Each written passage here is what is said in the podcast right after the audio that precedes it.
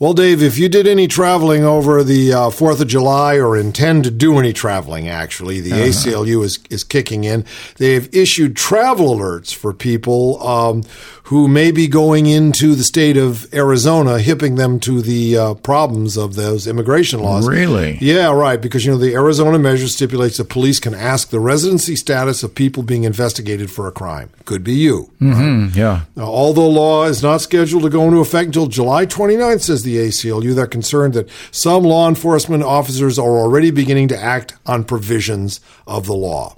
They say, We hope the alerts provide people with some measure of protection from illegal harassment from law enforcement and inform them of their rights should they encounter it. Uh-huh. So if I talk like this when I go to Arizona, you're in trouble. Can they check out my, my immigration status, man? You and you can't wear the huaraches. Now, officially, they're not racial profiling you, but if you darken your skin, wear huaraches, and come out with that terrible Mexican accent, they're going to be all over you like brown on rice. Now, well, okay. So the ACLU is going to give me some warnings. Okay? Yeah, yeah. Now, All but right. Arizona uh, Governor Jan Brewer is becoming one of my favorites. We'll, we'll, learn later that she says that a lot of people, a lot of immigrants are being beheaded at the border. Couldn't find the heads, but mm, that's what she mm. says. Uh, other state officials, they're saying that, that that this law is necessary because of the increasing number of people illegally entering the state from Mexico. And she saw, she says the law does not target an individual's specific ethnicity. It wouldn't matter if you're a Latino Or Hispanic, aren't they the same? Uh, yeah. Or Norwegian, she said. Oh. If you don't have proof of citizenship and the police officer has reasonable suspicion, he would ask and verify your citizenship. Yeah, sure. Come on, Jan. Uh, either you're totally asleep at the wheel or you can't tell a Salvadorian from a Swede, right? Or you're just, you know, or you're just playing us, Governor Goebbels. We're not that dumb, or, well, maybe we are. Well, some of us. Yeah, we'll get this. In late, late poll, CNN poll, 57% of the people surveyed said they favored Arizona's new law, while 37% opposed it, and 6 in 10 said the federal government should spend more time stopping the flow of illegal immigrants, deporting those already here, and supporting more border security. So maybe we are just well, as dumb as she thinks we are. That's are. a very complicated opinion there, that middle opinion where we should do all kinds of things at once, three dumb four things. And complicated. Well, Congress went home for their 4th of July recess, leaving millions of jobless workers in the lurch because of a continued Senate impasse over financing unemployment benefits.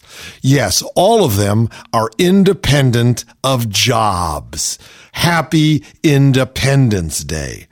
Democrats fell one vote shy of the 60 needed in the Senate to end debate by the time lawmakers return July 12th, the government estimates that as many as 2 million workers will be without assistance.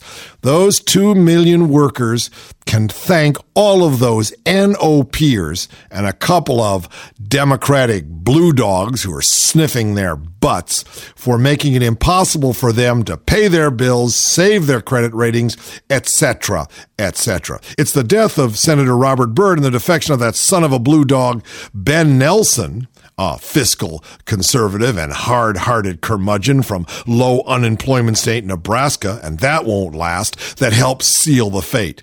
But more than any other one issue, the impasse over jobless benefits has come to dramatize the Republicans' almost single minded focus on deficit reduction as an economic and campaign theme this election year.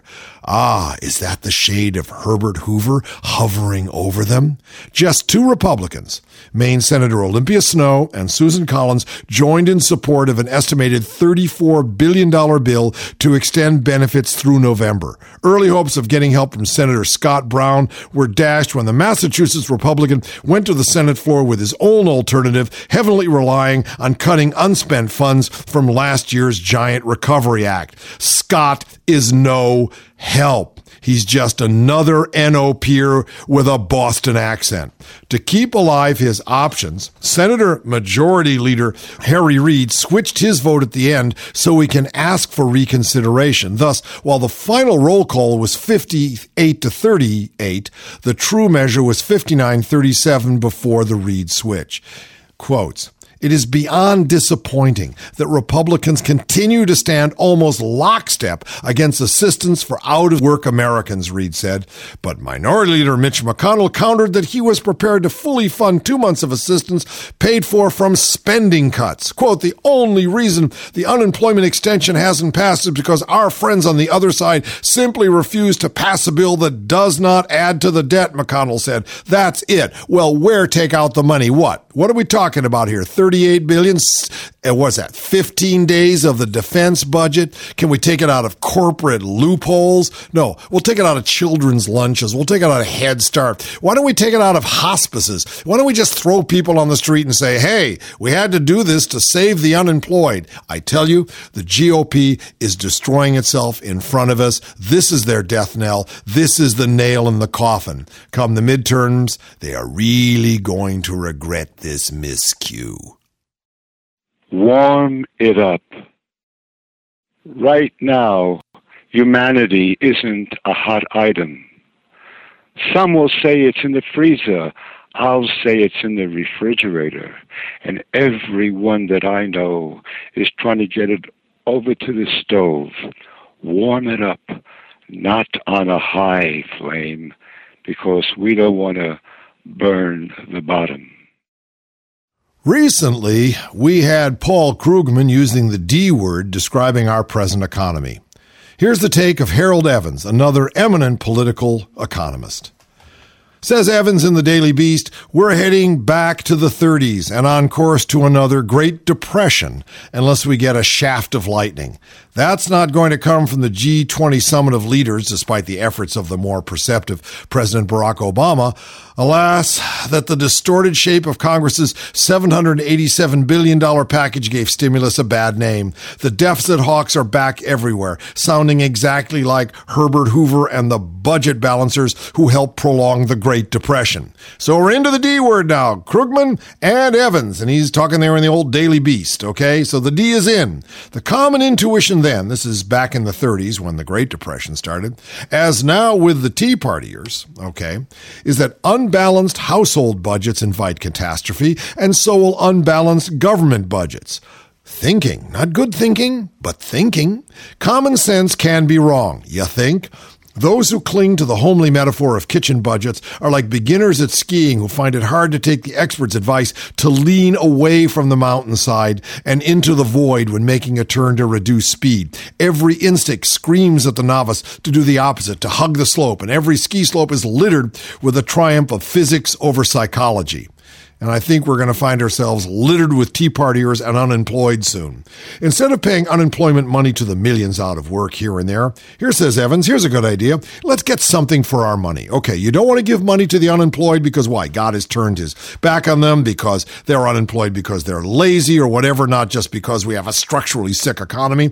Okay, we just don't give them money. Okay, what we get out of our money is like, how about massive retraining, a halfway decent railway system, broadband across the nation, crumbling water and sewage systems restored, an efficient national grid, airline terminals as good as that of in what we call the third world, and so on. Do your own list. Getting America going again doesn't by any means have to be by direct government employment, with all the bureaucratic obstructions that may come along with it. Much could be achieved by tax cuts, especially for small businesses.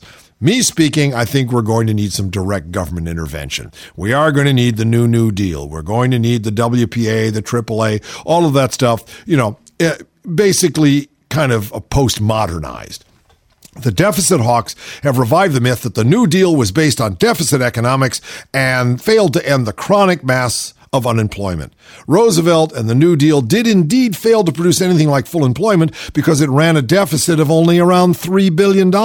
It was the wartime deficits that we ran that triggered full employment, and they averaged more than 40 billion, which was a lot in early 1940 dollars, you can bet.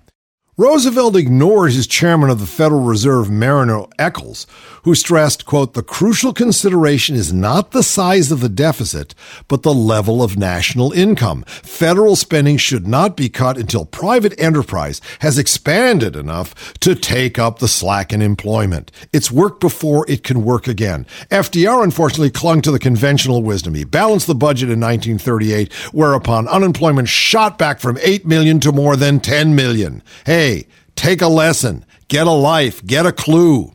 America was not unique in the 30s to clinging to a formal accountancy rather than a dynamic economic policy. Each European country tried with suicidal rectitude to balance its budget, but they came around to adopting deficit solutions sooner than the U.S. and were quicker to emerge from the Great Depression. Socialist Sweden, where one in three had been out of work between 1923 and 1933, was back to full employment by 1939. It would take a world war to make that happen in America.